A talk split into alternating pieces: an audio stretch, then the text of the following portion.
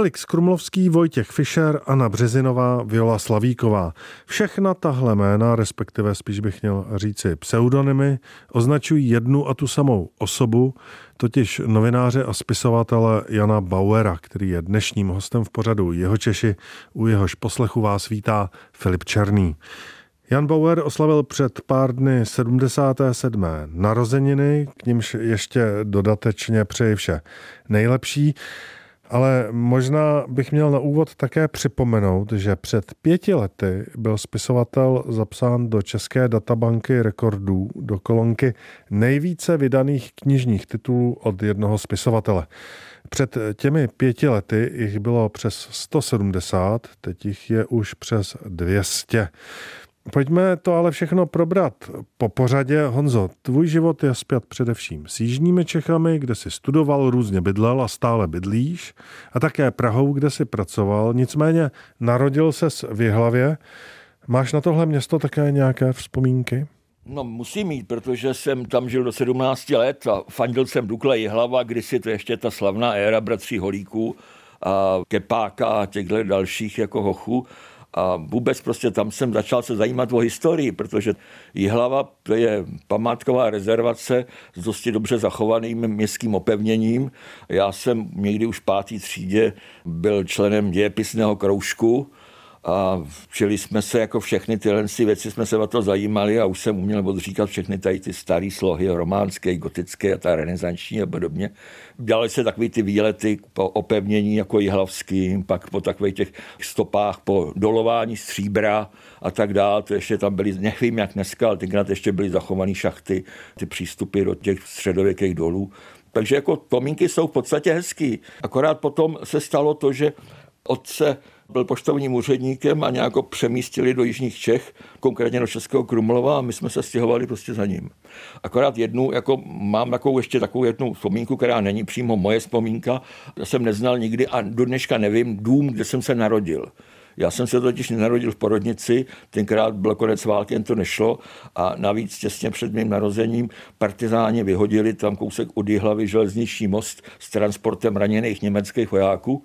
No a ty ranění německý vojáci skončili v Jihlavské nemocnici, včetně porodnice leželi. No a ty samozřejmě měli přednost. Já jsem se narodil doma, ale ještě navíc ve sklepě, protože byl ještě nějaký nálet v té době. Takže jsem takový trošku poznamenaný tím náletem. No a co horšího, pak přijela teda rudá armáda, konkrétně druhý ukrajinský front, maršala Rodiona Malinovského a tomu se zalíbila ta vilová čtvrť, kde rodiče bydleli v nájmu, no a taky si ji celou zabral. No a otec prostě musel schánět náhradní bydlení, a naštěstí tam bylo jako docela volných zbytů po Němcích. Hlava byla především německé město a ty Němci utekli na konci války, takže se prostě našel náhradní byt. Ještě to má takovou jako souvislost.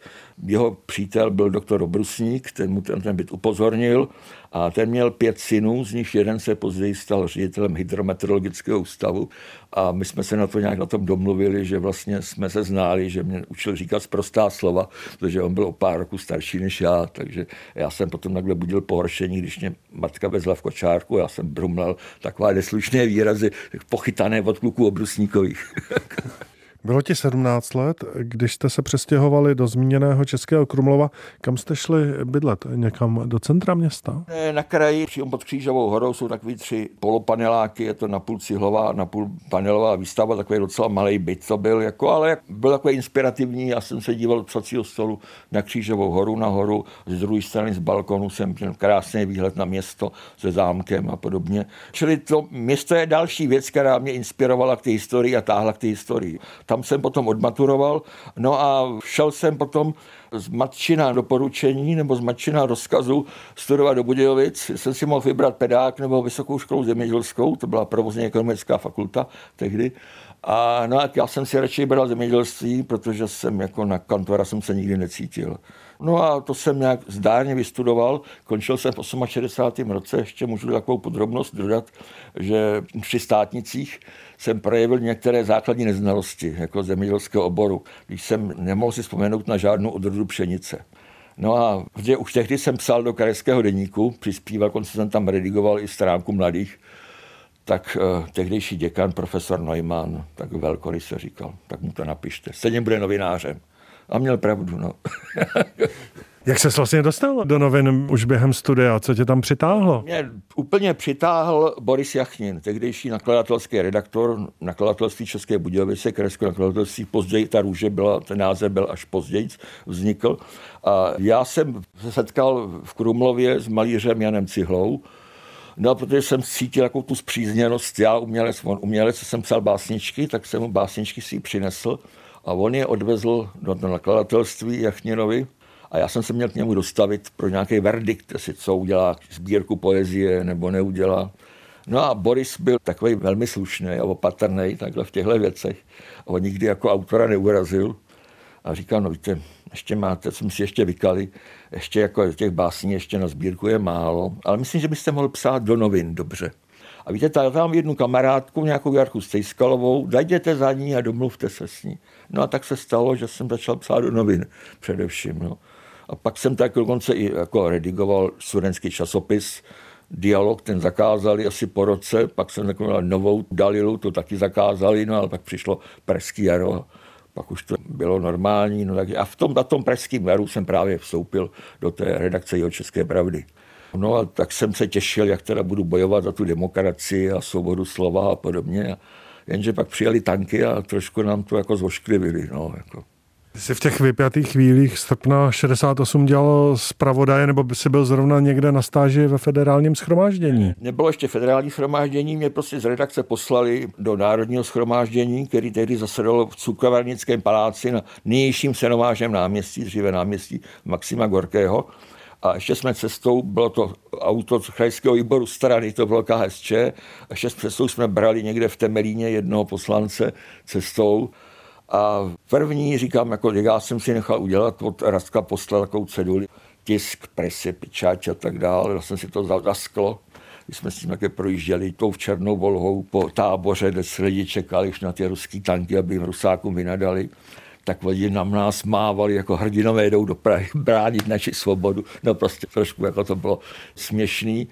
No ale první Rusáky jsem viděl až v Krči, Tenkrát ještě nebyla dálnice samozřejmě v Krči a to byli nějaký radiovůz, který hledal ty ilegální vysílače, to je domělý, jakože oni potom přestali v tom vysílat z rozhlasu na Vinohradský třídě, ale vysílali z různých takových míst a oni Rusové jsou s tím autem, s těma anténama je hledali, aby to zrušili.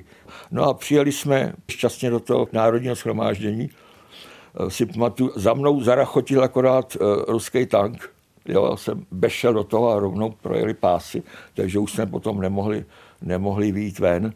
No a tam jsem strávil tři dny, než to zase uvolnili a pak jsem se zase vrátil do Budějovic. Mezi tím byla redakce v ilegalitě. Vydávali takové v Artipě Holubov, to byl takový rota printovaný, nebo takový jednoduchý tisk, to vydávali a rozšiřovali to zadarmo. Jenže já už jsem se na to moc nepodílel, protože jsem asi odjel potom domů do Krumlova a občas jsem někam zavolal, něco něčím jsem přispěl, ale už jako pak teprve se začalo teprve v září, když to jako rozvolnili, tak se mohlo psát. Tam byla ještě taková legrace, mohli jsme psát o čemkoliv, akorát jsme nesměli psát o sovětské armádě, že tady je. Že tak jako, jako opatrně a velmi a tak dále. Přijel doktor Maleček, ten který tajemník svazu novinářů a navrhoval, hele, chlapci, Nepište o nich jako okupantech, to bylo zakázané. Pište o vstupitelích, vstupitele. Razil tenhle termín vstupitele. Já jsem tam jednou udělal malér, že jsem tam přepsal jednu Solženicinovu povídku nebo ukázku z jeho románu a načež jsem to umístil do přílohy tehdy jeho České pravdy a napsal k tomu, že tento skvělý román byl to rakový korpus, jako onkologické oddělení se to jmenovalo v originále. Tento skvělý román nemůže v Sovětském svazu najít nakladatele. No tak nevadil ani tak ten text toho Solženicinovy ukázky, ale vadil to, že nemůže najít nakladatele. To jako oni vždycky jezdili šéf redaktoři někam do příbramy, kde si jako Rusové zřídili takový jako štáb, kde dávali pokyny novinám, jak mají psát. No tak každý se snažil tomu nějak vyhnout a, jako a něco tam propašovat a tak dále do těch článků nebo se psalo takový jako zástupný témat. Já jsem třeba tehdy psal o krematoriu v Budějovicích, jak je, jako nestačí a tak dále, kapacitou no prostě.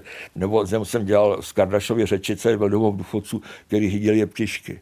Jinak kdo psal tehdy o jeptiškách, to bylo jako církev, to bylo zakázaný téma. No tak jsem dělal reportáž s jeptiškama. To si pamatuju, jak ještě tam byl Otasep se mnou, fotograf, a on jako byl spíš takový studiový, on nebyl reportážní fotograf. A teď on si tam ty jeptišky aranžoval jak drží kolečko a drží hráby a tak dále. Takhle se mi postavte. Já jsem se za Otu tenkrát hrozně styděl. Ty, jako ty, ty úžasný ženský zbožný. A on je tam sekíruje a vstaví si je do toho, do ptáku. Jo. Takže. Jak dlouho šlo psát aspoň částečně svobodně? No pak to trvalo až v podstatě takový ten pokus přes tou Palachiádu, kdy jsem byl na Palachově pohřbu a podobně. Tenkrát byl vypravený dokonce zvláštní vlak z Budějovic ze studenty na Palachův pohřeb. A pak teda v tom dubnu nahradili Dubčeka Husákem a v květnu nám odvolili šéf-redaktora Jardu Šestáka. Na Češ jsem si říkal, hele, jsem se potkal s Frantou Vešíkem, fotografem, taky říkal jsem, hele, Franto, musíme nějak dát najevo svůj protest. Já navrhuji, aby zítra nevyšla jeho česká pravda. Jak to si zařídit? Hele, šéfem odboru v tiskárně je můj kamarád grafik Radek Postl. Ale když se dolujíme s Radkem, tak všechno zařízený. Ale, a když nevídou jo, Česká pravda, druhý den nevídou další noviny, my se, a to by bylo, by nebyla generální stávka, abychom ty Rusy nevyhnali. No takhle se to maloval. No a na Češ přijdeme za Radkem a Radek říká, hele kuci, to je všechno fajn, ale já jsem zvázaný, my máme smlouvu, koordinační výbor se studákama jako ze čtyřech dvorů a, a musím jako nějaké respektovat. Když to odsouhlasí oni, já se přidám. Jo. No tak jsme přijeli do čtyřech dvorů, tam nějaké divadlo u kapličky, tam byl tehdy studentský klub 17. listopadu a v patře byl sekretariát svazu vysokoškolských studentů, ty místní jako pobočky. Já jsem ty kluky všechny znal, páč jsem tam rok předtím končil na škole, tak říkám, kluci, ale já bych potřeboval tohle a tohle. No jenže co se nestalo? Já jsem si neuvědomil jednu věc, že v Dubnu, jak odvolali Dubčeka, tak začali kluci ve škole študáci stávkovat. No a přišel za mnou v té době teďka odvolaný Jarda Šesták, říká, ale měl by si napsat nějaký komentář, jako takový mírný, ale nějak těm klukům, že ta stávka jako nemá smysl, jako doví třeba ten Husák ještě má nějaký dobrý záměr a tak dál. No prostě přesvědčil mě, abych napsal komentář Studentské iluze nazvaný. No a teď mi to ty hoši připomněli. Jako říkal, hele, ty na nás vykašlal tenkrát, my na tebe kašleme teď. To už není náš problém tady. No takže prostě pokus o zvrat politických událostí v Jižních Čechách definitivně skončil tímhle s tím rozhodnutím. Kdy pak přišla taková ta tvrdá normalizace? Asi když se musel vyjadřovat souhlas se vstupem vojsk na naše území, že jo? V 70. roce já jsem měl to štěstí jako v podstatě, že jsem v 69. nastoupal na vojnu. Já jsem měl odklad, jo, abych mohl si užít tento pražský jaro, to mi zařídil Jaroslav Šesták, odklad u vojáku. Jenže na podzim 1. září 69 už jsem jako musel, no tak jsem odjel do Jinců a tam se mi hrubě nelíbilo. Páč jsem byl sice asi svobodník, kdy jako absolvent, ale prostě stávat na nějaký vojenský cvičení a takovéhle věci, to bylo docela nepříjemné. Cvičení bylo hodně a teď jsme jako ještě hlídání autoparku a, a hlídání kasáren a služby. A, ale shodou okolností jsem nějak jel domů na opušťák a potkal jsem v Budějovicích Borise Jachnina.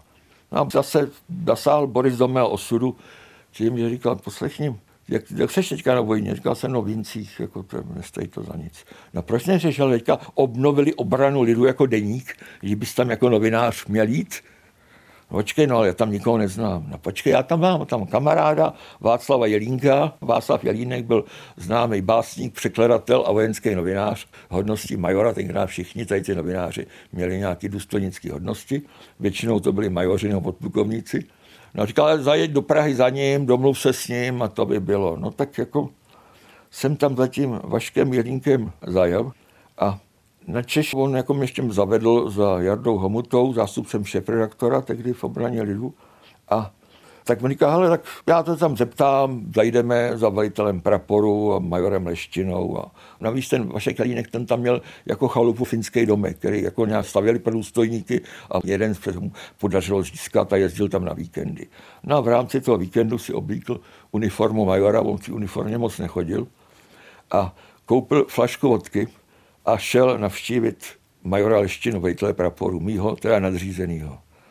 No a major Leština se zeptal, co vlastně chceš? No já chci jednoho absolventa tady od tebe. Nedám. Říká, počkej, a říká, no, jmenuje se Bauer. Jo, Bauer, to si odveď třeba hned, to tady nechci ani vidět. A budeme pít moji vodku vychlazenou, ne tu tvoji teplou. tak šáhl do ledničky, vytáhl vychlazenou vodku, takže to všechno domluvili. Mě to potom sám sdělil major Leština až na štědrý večer, kdy jsme jako slavili v kasárnách jsem byl a slavili jsme tam štědrý Vánoce a myslím, že to byly velice hezký Vánoce. No a cestou takhle z těch jídelní mě chytl major Leština ke podpaží a říkal, hele, já jsem chtěl, aby si šel do té obrany lidu, ty jsi tam chtěl, víš, no, chtěl. No, tak jsem jako žádal na západním okruhu, oni to nepovolili. Říkal, no, to je blbý teda. To není blbý já jsem proti, já tě povoluju a jestli tě tady 1. ledna uvidím, tak tě nechám zavřít. Takhle to skončilo. No takže 1. ledna jsem přijel do redakce obrany lidu a už jsem potom v té redakci zůstal. Akorát, že začaly ty prověrky v té době a hodně se tam tehdy pilo. Pili jak ty, co byli vyhazovaní, tak ty, který je museli vyhazovat. Ty lidi byli rozdělení, ale každému to bylo nějak líto, z každému z jiných důvodů. No a potom jsem se nějak zastavil v té české pravdě, no a ještě to mělo takovou jako souvislost. Tady byla v Krajském muzeu výstava, která se jmenovala Neprošli. Kontrarevoluce v Jižních Čechách. No a Vašek Johanus, tady jako grafika malíř, který můj letitý kamarád, jsem ho navštívil v ateliéru a on říkal, on co seš dobrý, vystavuješ. Já kde jaká výstava? No v muzeu bych se podívat.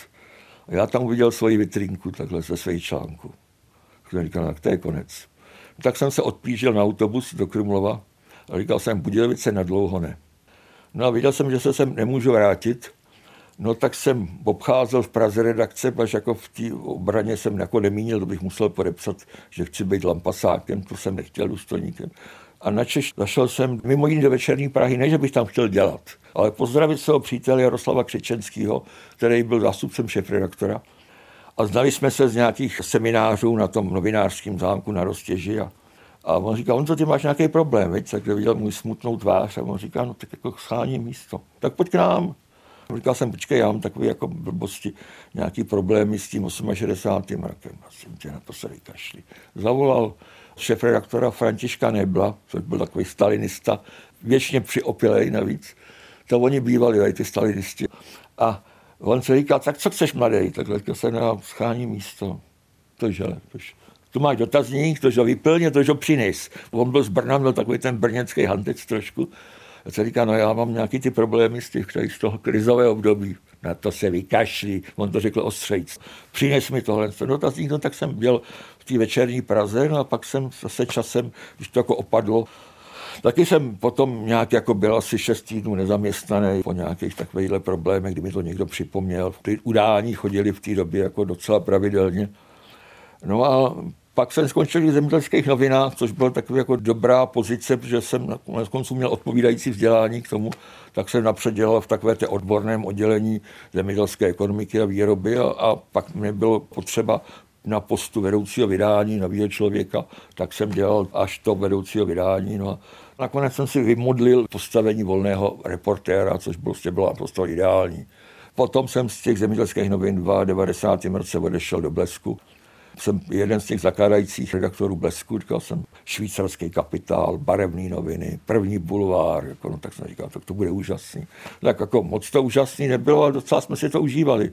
Tam byla ještě v redakci taková ta pohoda, co dneska moc není. A když dneska přijdu do Blesku, co sedí v, těch, v tom bývalém Holešovickém pivovaru a vidím, to je jak tovární hala, každý sedí u toho monitoru, jak u soustruhu, co říká, no proboha, my tam měli takový ty kutlochy zaprděný.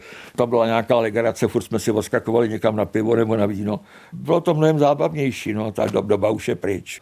Ale řekl bych, že tam celá jako řada velmi dobrých novinářů, sam z toho vzešla Honza Schubert, bývalý mluvčí BIS, nebo Petr Nováček, teďka dostal vyznamenání od Zemana jako komentátor rozhlasu a řada dalších skvělých novinářů. To jako byla redakce na úrovni, tenkrát ty zemědělské noviny. Ty jsi záhy začal psát ale i knihy. Na svém kontě máš třeba spoustu historických detektivek, ale ta tvoje úplně první kniha byla o zemědělství, jestli se nepletu. To bylo v roce 76, pokud dobře vzpomínám. Dělal jsem v zemědělských novinách a šel jsem na pivo. My jsme seděli na Václavském náměstí, dneska už ta budova tam nestojí, tam je takový ten univerzální obchodní dům, nebo co to tam je. A cestou jsem potkal Karla Hvížďalu, bývalý redaktor Mladého světa, který asi veřejnost ho zná, jako že dělal ten dálkový výslech s Václavem Havlem, známý publicista. A my se s Karlem jako dobře znali a on, Karel, šel se mnou na to pivo a říkal, že teďka pracuje v nakladatelství Albatros, což bylo nakladatelství tehdy zaměřeno na literaturu pro děti a mládež. A měl tam na starosti edici Objektiv, která představovala takovým tím mládeži od těch 12 vejš různé profese a, a činnosti, aby se ty mladí lidi mohli, nebo ty děti mohli orientovat nějak při výběru zaměstnání. A taky tenkrát se hodně plánovalo.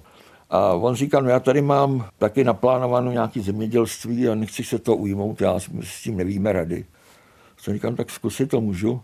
No tak jsem o tom přemýšlel a napadlo mě, že ten problém světového hladu a budoucnost zemědělství, jak to bude vypadat a, a tak dál. Jak byly takové ty fantastické představy, jak bude kombajn sklízet obilí a z konce budou vypadávat pecný chleba a takové šlenosti, nebo že budeme zpracovat arktický kryl, kterým se živí velryby a zpracovat to třeba na maso nebo různé jako náhražky, masa zařáz a podobně, takovéhle jako blbosti.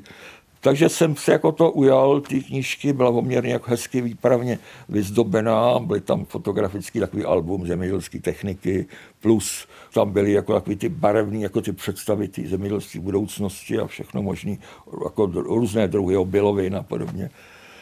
No a odevzdal jsem to tehdy v 76. roce, v témže roce, když se to zadalo. Na ta knížka vyšla za dva roky, dneska napíšete knížku a ona, když je dobrá, tak vyjde, já nevím, za dva měsíce. Tenkrát to trvalo takhle dlouho, jak se všechno plánovalo tiskárny, plánovalo nakladatelství. Všude bylo spousta lidí, kteří se nějak museli zaměstnat. Takže se tam jako muselo spousta lidí uživit. Ale hezky bylo, že když potom jako ta knížka vyšla, tak si jsem šel do účtárny pro peníze a dostal jsem tehdy 20 tisíc. Když jsem sám bral 2700 plat. A těch 20 tisíc, to bylo skoro, já nevím, to bylo snad eh, třetina Škodovky jo, v té době. Jako to, to byly úžasné peníze. No a pak jsem dostal další téma, jsem si vymyslel, jak lesní hospodářství, vyšla knížka Člověk a les. Mimochodem je tam významný kreslíř Jirka Slíva, k tomu dělal výzdobu, ilustrace, já chtěl Vláďo Renčína, jsem dokonce s ním byl, jsem byl domluvený, jenže v tom rozhodujícím okamžiku on byl kdesi u Černého moře na dovolené takže mi nabídli dva autory a jeden z nich byl ten Řeka Slívan, tak jsem byl pro Slívu a on do dneška jako mi jako říkal, že to bylo vlastně jeho první knižní ilustrace, takže to mě těší. Dnešním hostem v pořadu Jihočeši byl spisovatel a novinář Jan Bauer.